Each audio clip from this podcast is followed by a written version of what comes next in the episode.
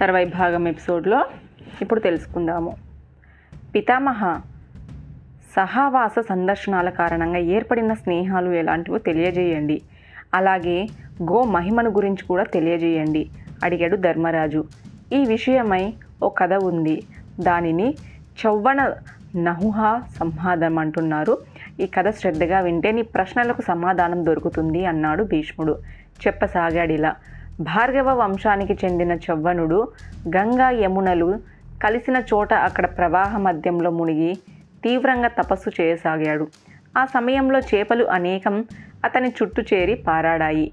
పదే పదే అతని శరీరాన్ని మూచుచాయి ఆయన చవ్వనుడు ఏకాగ్రత కోల్పోక పన్నెండు సంవత్సరాల పాటు ఏకదీక్షగా ఘోర తపస్సు చేశాడు. ఒకనాడు జాలరులు కొందరు గంగా యమున సంగమంలో చేపలు పట్టేందుకు వలలు విసిరారు. ఒక వలలో చేపలతో పాటు చెవ్వనుడు కూడా వారికి లభించాడు. వలలో చిక్కిన చెవ్వనుని చూసి చేష్టలడిగిపోయారు జాలరులు. నోటి మాట లేదు. అంతలోనే తేరుకొని చెవ్వనుని పాదాల మీద పడి క్షమించమని వేడుకున్నారు. ఇప్పుడు మమ్మల్ని ఏం చేయమంటారు స్వామి? అడిగారు. జవాబు లేదు చవ్వనుని దగ్గర నుండి చేపలతో పాటుగా వలలో కింద మీద పడి రావటము ముచ్చటనిపించింది అతనికి. పైగా జాలరులు తప్పు లేదిందులో. నీరుని నమ్ముకొని బతికే వాళ్ళు కళ్ళల్లో కన్నీరు చూడద చూడకూడదనుకున్నాడు అతను అందుకే మౌనము వహించాడు. మాట్లాడండి స్వామి అడిగాడు జాలరులు. అప్పుడు పెదవి విప్పాడు చవ్వనుడు ఇలా అన్నాడు చాలా కాలం నుండి ఈ చేపలు నేను ఒకటిగా బతికాము. అవి వేరు నేను వేరని అనుకోలేదన్నాడు.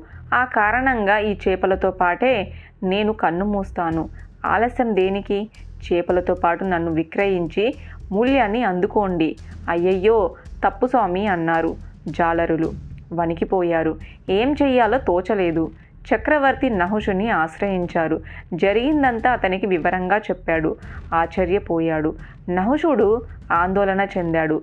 మంత్రి సామంతులతో వెంటనే అక్కడి నుంచి బయలుదేరాడు. చవ్వనుడు సమీపించాడు. సాష్టాంగ నమస్కారం చేశారు. మహాతపస్వి మా జాలరులు తప్పు చేశారు. ప్రాయచిత్తాన్ని సెలవివ్వండి. అడిగాడు. సమాధానంగా సన్నగా నవ్వాడు చవ్వనుడు ఇలా అన్నాడు. వారి కులధర్మాన్ని వారు నిర్వర్తించారు. ఇందులో జాలరులు తప్పేమీ లేదు. మనసు కుదుటపడింది నహుషునికి చేతులు కట్టుకొని నిల్చున్నాడు. చవ్వనుడి ఆజ్ఞ స్వీకరించేందుకు సిద్ధమన్నట్టుగా తలంచుకున్నాడు. నువ్వు ఒక పని చెయ్యాలి మహారాజా.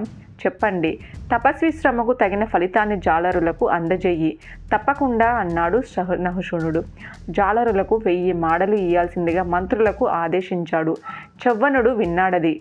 అసంతృప్తికి లోనయ్యాడు. జాలరుల కష్టానికి తగినట్టుగా ప్రతిఫలాన్ని ప్రకటించు మహారాజా చెప్పాడు. పదివేల మాడలు ఇవ్వండి అన్నాడు నహుషుణుడు. చవ్వనుడి వైపు చూశాడు. అసంతృప్తితో అన్నాడిలా చవ్వనుడు. తగిన ప్రతిఫలాన్ని ప్రకటించు మహారాజా కోటి మాడలు ఇవ్వండి చెప్పాడు నహుషుణుడు. చవ్వనుడు సంతృప్తి చెందుతున్నాడు అనుకున్నాడు అయితే లేదు అతను మళ్ళీ పాత పాటే పాడాడు ఆలోచించాడు నహుషుణుడు. ఇలా కాదనుకున్నాడు. అర్ధరాజ్యాన్ని అర్పించాడు. అన్నాడు జాలరుల సంతోషాన్ని పట్టలేక తబ్బిపోయి అవుతుంటే చవ్వనుడు మాత్రం అదే మానసిక స్థితిలో ఉండి ఇలా అన్నాడు. జాలర్లు బహు కష్టజీవులు. వారికి తగినట్టుగానే ప్రతిఫలాన్ని ప్రకటించు. మహారాజా నహుషునికి ఏమీ పాలుపోలేదు. తపస్వి ఏ మేరకు ప్రతిఫలాన్ని ఆశిస్తున్నది అంతు చిక్కలేదంతనికి కళ్ళు మూసుకున్నాడు. గట్టిగా ఆలోచించి ఓ నిర్ణయానికి వచ్చాడు. ఇలా అన్నాడు.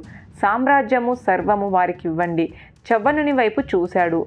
అతను సంతృప్తి చెందుతాడని సంతోషించాడతను అనుకున్నాడు కానీ జరగలేదది. చవ్వనుడు ఇంకా అసంతృప్తిగానే ఉన్నాడు. చెప్పండి తపస్వి ఏం చెయ్యమంటారు ఇంకా అడిగాడు నహుషునుడు.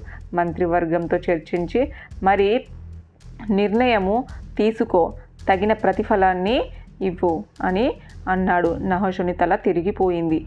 ఇప్పుడు ఏది దిక్కు? ఎవరు దిక్కు అనుకున్నాడు చవ్వనుడు. చెప్పినట్టుగానే మంత్రివర్గంలో సమాలోచనలో సిద్ధమయ్యాడు. అప్పుడు అక్కడికి ఓ ముని వచ్చాడు. అతని పేరు గవిజాతుడు. అతన్ని చూస్తూనే చేతులు జోడించాడు నహుషుడు. బాధపడకు మహారాజా. చవ్వన మహర్షి మూల్యాన్ని నేను నిర్ణయిస్తాను అన్నాడు గవిజాతుడు. సంతోషించి అతనికి సాష్టాంగా పడ్డాడు నహశునుడు ఈ ఆపద నుండి మీరే మమ్మల్ని గట్టెక్కించాలి అన్నాడు. సమాధానంగా ముందు నవ్వాడు గవిజాతుడు. తర్వాత ఇలా అన్నాడు. గో బ్రాహ్మణులను బ్రహ్మ రెండు జాతులుగా సృష్టించిన వారి కులము ఒకటే. హోమ ద్రవ్యానికి మొట్టమొదటిగా కావలసింది గోవు. తర్వాత మంత్ర అధిష్టానభూతుడు బ్రాహ్మణుడు కావాలి. అలాంటి బ్రాహ్మణునికి మూల్యం కట్టడము పరమేశ్వరుని వల్ల కూడా కాదు. అయితే గోవు బ్రాహ్మణుడు అయితే ఒకటే అయినందువల్ల చవ్వనునికి సరి సమాన మూల్యము గోవే అన్నాడు. మహోపకారము చేశారు.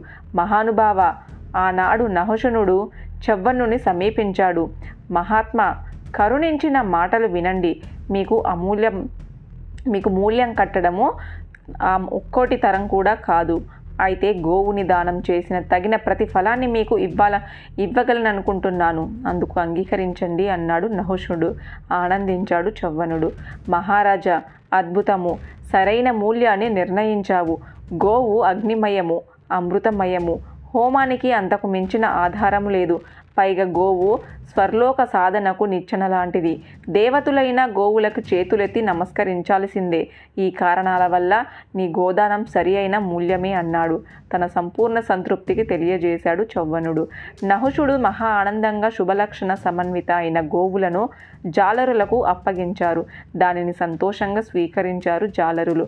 చవ్వనుని సమీపించారు. స్వామి తొలి నుండి మా పట్ల దయని చూపిస్తూ వచ్చావు. అందుకని మాదో చిన్న కోరిక. అడగండి. ఇంకేం లేదు స్వామి. మా రాజు మాకిచ్చిన గోవును నువ్వు తీసుకోవాలి బతిమిలాడాడు. ధైర్యంతో అడుగుతున్నాడప్పుడు కాదనకూడదు. కాదనడము పాము పగలాంటిది అందుకని జాలరుల దగ్గర నుండి గోదానము స్వీకరించాడు చవ్వనుడు. తర్వాత జాలరులన్నీ తన చుట్టూ ఉన్న చేపలని ఇలా ఆశీర్వదించాడు. మీరంతా స్వర్లోగ సుఖాలు అందుకుంటారు. చవ్వనుని మాట ఆలస్యము. జాలరులు చేపలు స్వకీయ శరీరాలతో ఆకాశానికి ఎగిసి స్వర్లోకం చేరుకున్నాయి. నహుషుడు పరమాచార్యానికి లోనయ్యాడు. కన్నార్పక జరుగుతున్నది. చూస్తుండిపోయాడు. గవిజాతుడు చవ్వనులిద్దరూ గమనించారది. మహారాజా పిలిచారు. తేరుకొని మునులిద్దరూ చూశారు నహుషునుడు మేమిద్దరం నీకు రెండు వరాలు ప్రసాదించాలనుకుంటున్నాము. ఏం కావాలో కోరుకో. అడిగారు. ఆ మాటలకి ఆనందంగా కళ్ళు చెమర్చుకున్నాడు నహుషుడు. చేతులు జోడించాలిద్దరికి మీ అనుగ్రహం కన్నా గొప్పదేముంది నాకు అది చాలు అన్నాడు నహుషునుడు. ఆనందంగా మునులిద్దరూ ఒకరినొకరు చూసుకున్నారు. పొంగిపోయాడు. మహారాజా నిరంతర ధర్మ తాత్పర్యతో పాటు నీకు ఇక దేవేంద్ర వైభవము సమకూరుతుంది వర్ధిల్లు అన్నారు మునులు. ఆశీర్వదించారు. అదృశ్యమయ్యారు అక్కడి నుంచి ముగించాడు భీష్ముడు. అద్భుతము. పితామహ అద్భుతం అన్నాడు ధర్మరాజు.